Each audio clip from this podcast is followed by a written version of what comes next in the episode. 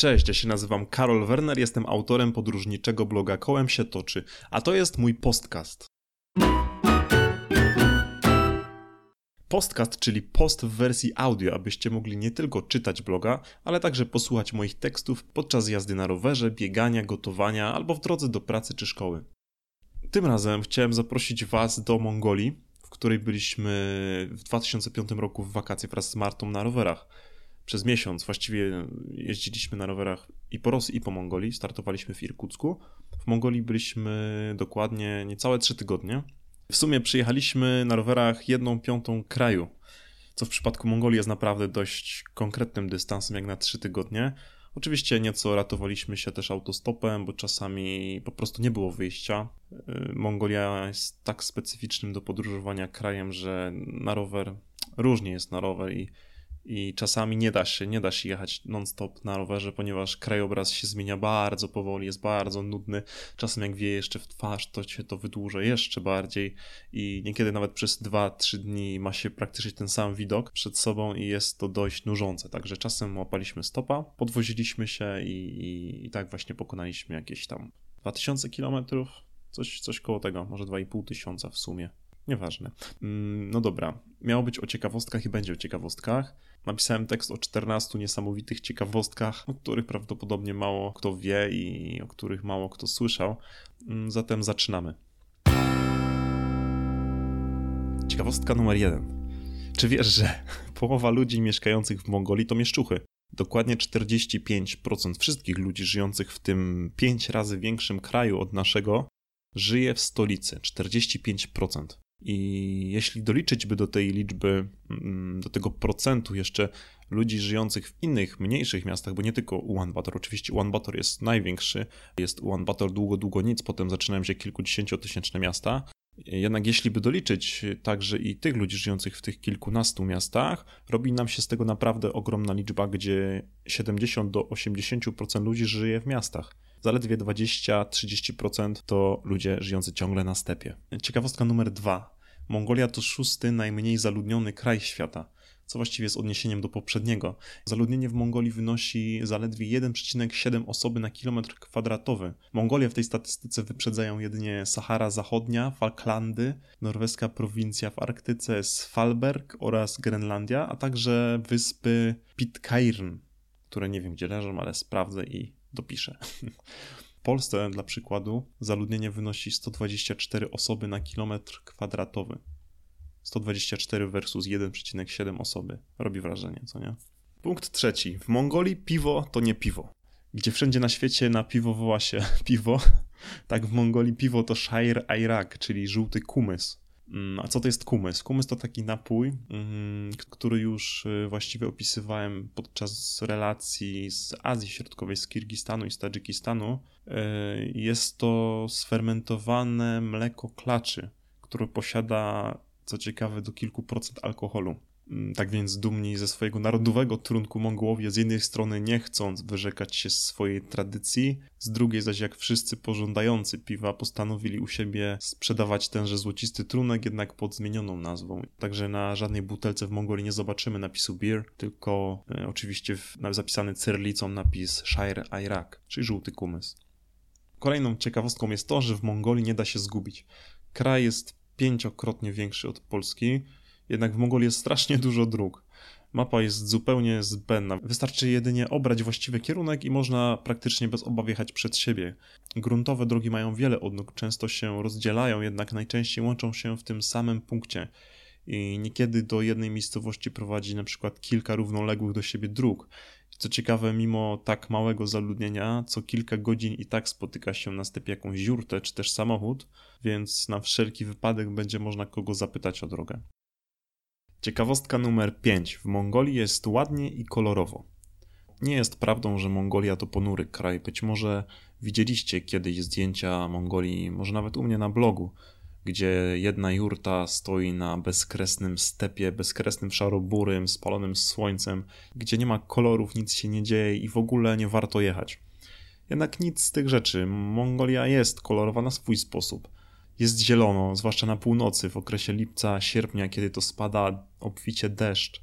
Wszystko się zieleni, cały step aż po horyzont bije po oczach, gdzie niegdzie znajdują się też pola rzepaku na przykład. I, I być może nie jest to dużo, wiadomo, nie są to Mazury, nie są to Bieszczady, gdzie wszystko kwitnie, jest przepięknie, jednak jak na step jest bardzo pozytywnie. Ja byłem zaskoczony, nie spodziewałem się, że, że będzie tyle kolorów. Polecam zerknąć na zdjęcia, które akurat pod tym podpunktem umieściłem. Zmienicie zdanie zapewne, jeśli mieliście takie jak ja przed wyjazdem. I następna ciekawostka będzie trochę nawiązaniem już do poprzedniego i chodzi o to, że w Mongolii spada deszcz właściwie w jednym momencie. O co chodzi? 90% wszystkich opadów, które spadają na ziemię mongolską, przypada na lipiec, sierpień. Właściwie tylko na przełom lipca i sierpnia. Wtedy to masy powietrza kontynentalnego stykają się z powietrzem polarnym i Mongolię dosłownie zalewają wielkie ulewy. Kilka z nich dopadło nas właściwie na północy kraju, bo też właśnie w tym momencie przyszło nam jechać przez Mongolię i wygląda to na szczęście tak, że jedzie się przez ten step i gdzieś tam widać na horyzoncie zaczyna się robić czarno i, i nadciągają chmury. I fajne jest to, że taką chmurę nadchodzącą już widać nawet ze 100 kilometrów, i nie jest tak, że nie można się przed nią schować, nawet na tym stepie, nawet nie zahaczając o miasta, jadąc przez step, jest się gdzie schronić. No raz nam się nie udało i troszkę nas zmoczyło, ale na szczęście mieliśmy plandekę, przykryliśmy się i, i, nie było znowu tak źle.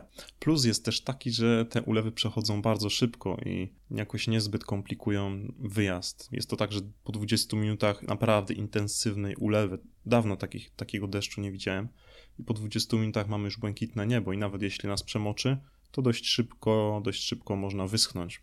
No bo wiadomo, jest to ciągle lato i ciągle temperatura sięga do 30, czasem nawet więcej stopni. Kolejną ciekawostkę na blogu zapisałem jako punkt siódmy i tytuł to Lato równa się zima. O co chodzi?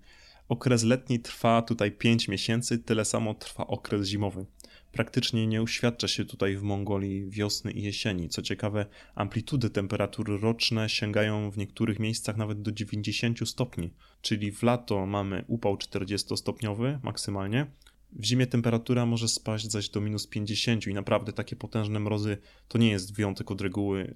W okolicach 30-40 to jest norma. Dobrze, że chociaż odczuwalna temperatura nie jest tak niska, ponieważ wilgotność Mongolii na stepie jest bardzo niska i, i tym samym odczuwalna temperatura jest naprawdę, nie jest tak zła. Czyli można jakby funkcjonować, nie pada śnieg, jest to, są, to, są to zazwyczaj zimy bez jakichkolwiek opadów, jest po prostu zimno. Ciekawostka numer 8. Każdy ma tutaj 20 sztuk bydła. w Mongolii, jak już mówiłem, ponad połowa ludzi mieszka w miastach i oczywiście oni bydła nie hodują, jednak te 20-30% ludzi, którzy żyją poza miastami, oni wyrabiają normę naprawdę za wszystkich. Yy w całym kraju hodowane jest ponad 50 milionów sztuk bydła. I co właśnie rozkładając na ludność całego kraju wychodzi mniej więcej 23 sztuki bydła na głowę. Ciekawostka numer 9. Mongolia jest krajem bez dostępu do morza, ma jednak swoją marynarkę. Flota mongolska składa się z jednego kutra, który pływa po jeziorze Hupsugu. Jezioro znajduje się na północy, nazywane jest też Małym Bajkałem, jest bodajże drugim lub trzecim największym jeziorem w kraju. Jest to kuter radzieckiej produkcji, wyposażony jest w jeden karabin maszynowy, obsługiwany jest zaś przez siedmiu marynarzy, z których podobno tylko jeden potrafi pływać. Inną ciekawostką jest znowu to, że w czasach Wielkiego Imperium Mongolskiego to właśnie Mongolia miała największą na świecie, liczącą ponad 4000 okrętów. No teraz muszą się pocieszyć tym jednym. Ciekawostka numer 10. Mongołowie jedzą kiełbuszy. I tutaj ciężko będzie mi opisać o co chodzi, po prostu musicie wbić na bloga. Y, sushi wyglądało bardzo obiecująco, szczerze mówiąc. Kupiliśmy sobie je na pół. Było fajnie owinięte, były algi, ładnie pachniało nawet. Co się okazało, poza ryżem i algami niewiele miało to wspólnego właściwie ze znanym sushi. W środku była jakaś marchewka, groszek, coś mokrego i lepkiego. Może lepiej nie wiedzieć, co to było. No i hit nad hitami, czyli kiełbasa nie tam żadna ryba, tylko kiełbasa. No w końcu nie mają dostępu do morza, no to skąd ryby, tak? No ale z kiełbasą smakowało to naprawdę dziwnie. Jeszcze w dodatku z kiełbasą taką zalatującą, bardziej parówką i to taką parówką z 30% zawartością mięsa, także długo wychodziliśmy z szoku, no ale zjedliśmy oczywiście, było ok. No i następny punkt to hybrydy zamiast koni.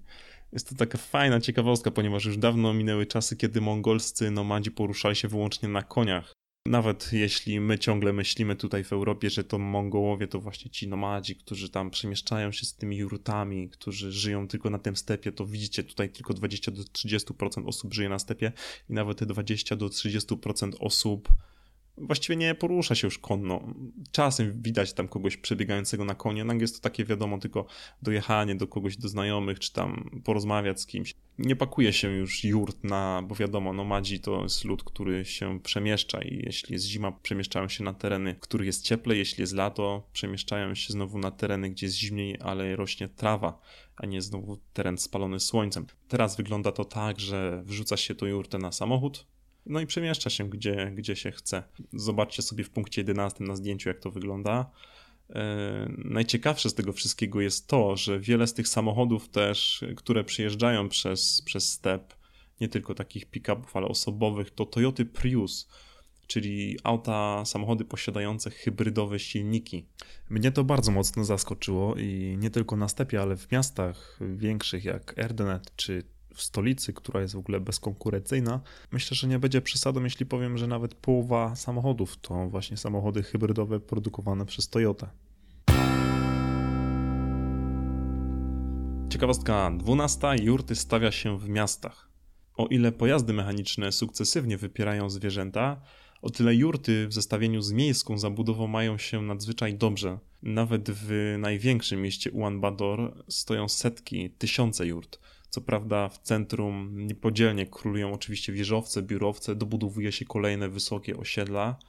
Jednak poruszając się od centrum w stronę, w stronę obrzeży miasta, gdzie te obrzeża zaczynają się już za 3, 4, 5 kilometrów od centrum, widać coraz więcej jurt i z każdym kilometrem właściwie tych jurt jest coraz więcej. Po 10 kilometrach od centrum Ulaanbaatar ma się wrażenie, jakby się było na stepie, tylko na takim totalnie zaludnionym stepie, gdzie każdy ma swoją jurtę ogrodzoną płotem od, y, od pozostałych jurt. Czyli mamy jakby takie osiedla domków jurt jednorodzinnych, gdzie oczywiście każdy po prostu przyjeżdżający do Ulaanbaatar za pracą, szukający jakiegoś zarobku, oczywiście po to się przyjeżdża do wielkich miast, tak? I ludzie po prostu nie mogli już pojechać dalej, tylko dobijają, dobijają do ostatniej jurty, stawiają swoją, z czasem za rok, dwa, trzy, pięć, budują sobie dom i no i tak to wygląda, tak się, tak się zabudowuje Ulaanbaatar od centrum, od tych biurowców w stronę obrzeży i to się powiększa naprawdę w ogromnym tempie. Możecie sobie ponownie zerknąć na bloga, wygląda to powalająco, jak krajobraz po prostu, gdzie kiedyś był step, widać na horyzoncie jakieś góry, Wszystkie są obsadzone tymi białymi jurtami. Naprawdę ogromna ilość. Mm, ciekawostka numer 13, przedostatnia. Mongołowie są szamano-buddysto-ateistami. Już tłumaczę o co chodzi, bo brzmi to dość skomplikowanie. Co prawda to buddyzm, jego lamajska wersja jest główną religią Mongołów, jednak blisko 40% z nich określa się ateistami spora część tych ludzi, którzy się właśnie nazywają ateistami, praktykuje tak naprawdę różnego rodzaju obrządki, na przykład przywoływanie zmarłych, kult drzew, ognia. Są to obrządki, które faktycznie mogłyby świadczyć o tym, że kultywują oni szamanizm i faktycznie tak jest. Oni się nazywają ateistami, ludzie, którzy prowadzili tą statystykę, nie wiem co mieli na celu nazywając ich ateistami, jednak jest to w dużej części szamanizm. Co jeszcze bardziej ciekawsze, e, sporo ludzi, którzy określa siebie buddystami, wprowadza w swoje religijne życie wiele elementów szamańskich nie widzą w tym nic złego zasadniczo. Nie widzą nic złego w stawianiu obok posążka Buddy czy obrazu Dalaj Lamy szamańskiego bębna lub innych atrybutów, które służą do przywoływania duchów zmarłych. Chętnie też oddają cześć drzewom, czy też owo. E, owo są to takie miejsca, które najczęściej znajdują się na przełęczach czy też szczytach górskich, niedostępnych miejscach. Są to zwyczajne kopce kamieni Y, oplecione szarfami, na które rzuca się poroża, na które rzuca się jakieś kule, na przykład jeśli ktoś został ozdrowiony czy się wyleczył z jakiejś choroby. Są to właśnie typowe miejsca dla szamanizmu. No i właśnie najbardziej niesamowite jest to, że Mongołowie w tych swoich wierzeniach są tak elastyczni, nikt do nikogo nie pała jakąś niechęcią. Jedni są bardziej buddystami, drudzy bardziej szamanami, tudzież wierzą w szamanizm. Inni mają to wszystko w nosie, bo takich ludzi też spotkaliśmy dużo i, i to tutaj działa, to jest niesamowicie fajne. Czternasta ciekawostka, w Mongolii wszystko, a przynajmniej wiele rzeczy jest mongolskich. Nie jest tak do końca, oczywiście to jest tylko tytuł, ale już tłumaczę o co chodzi. Mongołowie niewiele rzeczy mają do zaoferowania światu. No wiadomo, stepowy kraj, raczej się tu nie produkuje zbyt dużo żywności, zbyt dużo towarów na eksport i zmuszeni są oni importować wiele produktów spożywczych, przez co wydają się bardzo doceniać swoje własne. I jeśli już jakieś wyprodukowane zostały w Mongolii, to nie trudno je odszukać na sklepowych półkach poprzez nazywanie ich mydłem mongolskim, mongolskimi cukierkami, mongolską mąką, mongolskim mięsem. Naprawdę widać to wszędzie, nawet mongolski agar, czyli papier toaletowy na zdjęciu możecie sobie zobaczyć. E, mongolskie boru, czyli mongolskie mięso, którym żywił się ponoć sam Chingis Khan i jego armia. Jest to taki liofilizat, który kupiliśmy, który jest na zdjęciu i made, oczywiście made in Mongolia, strasznie jednak nie, niedobre to było. Było taka mieszanka mięs, baranich, krowich, wysuszona na wiór, strasznie śmierdząca po otwarciu. Pewnie bardzo pożywna, kaloryczna i, i, i długoterminowa. No jednak nie, nie dało się tego jeść jest to, jest to fajne, no nie powiem, jest to fajne, że tak, tak się chwali swoje i, i, i, podkreśla to, że się jest także w stanie wytworzyć jakieś dobra u siebie w kraju, nie tylko wszystko importować. No i to tyle na tę chwilę. Mam nadzieję, że Wam się podobało, że się nie zanudziliście, że zachęciłem Was może do poczytania większej ilości tekstów o Mongolii, tudzież posłuchania, jak nagram kolejne. A jeśli chcecie posłuchać jakiegoś innego podcastu na blogu, polecam wbić pod adres kołemsietoczy.pl ukośnik postcast. Pyosyty, cyasyty. Wiem, że to łamaniec językowy i, i zazwyczaj mówi się podcast, nie postcast, jednak stwierdziłem, że nie ma to zbyt dużo z podcastem wspólnego, ponieważ ja najpierw piszę post i o nim mówię, tudzież go czytam, czyli bardziej pasowała mi nazwa postcast. No i to na tyle w tym momencie ode mnie. Mam nadzieję, że się podobało. Jak się podobało, możecie mi dać o tym znać. Możecie podesłać komuś do posłuchania. No i dzięki wielkie za uwagę. Do następnego. Pa.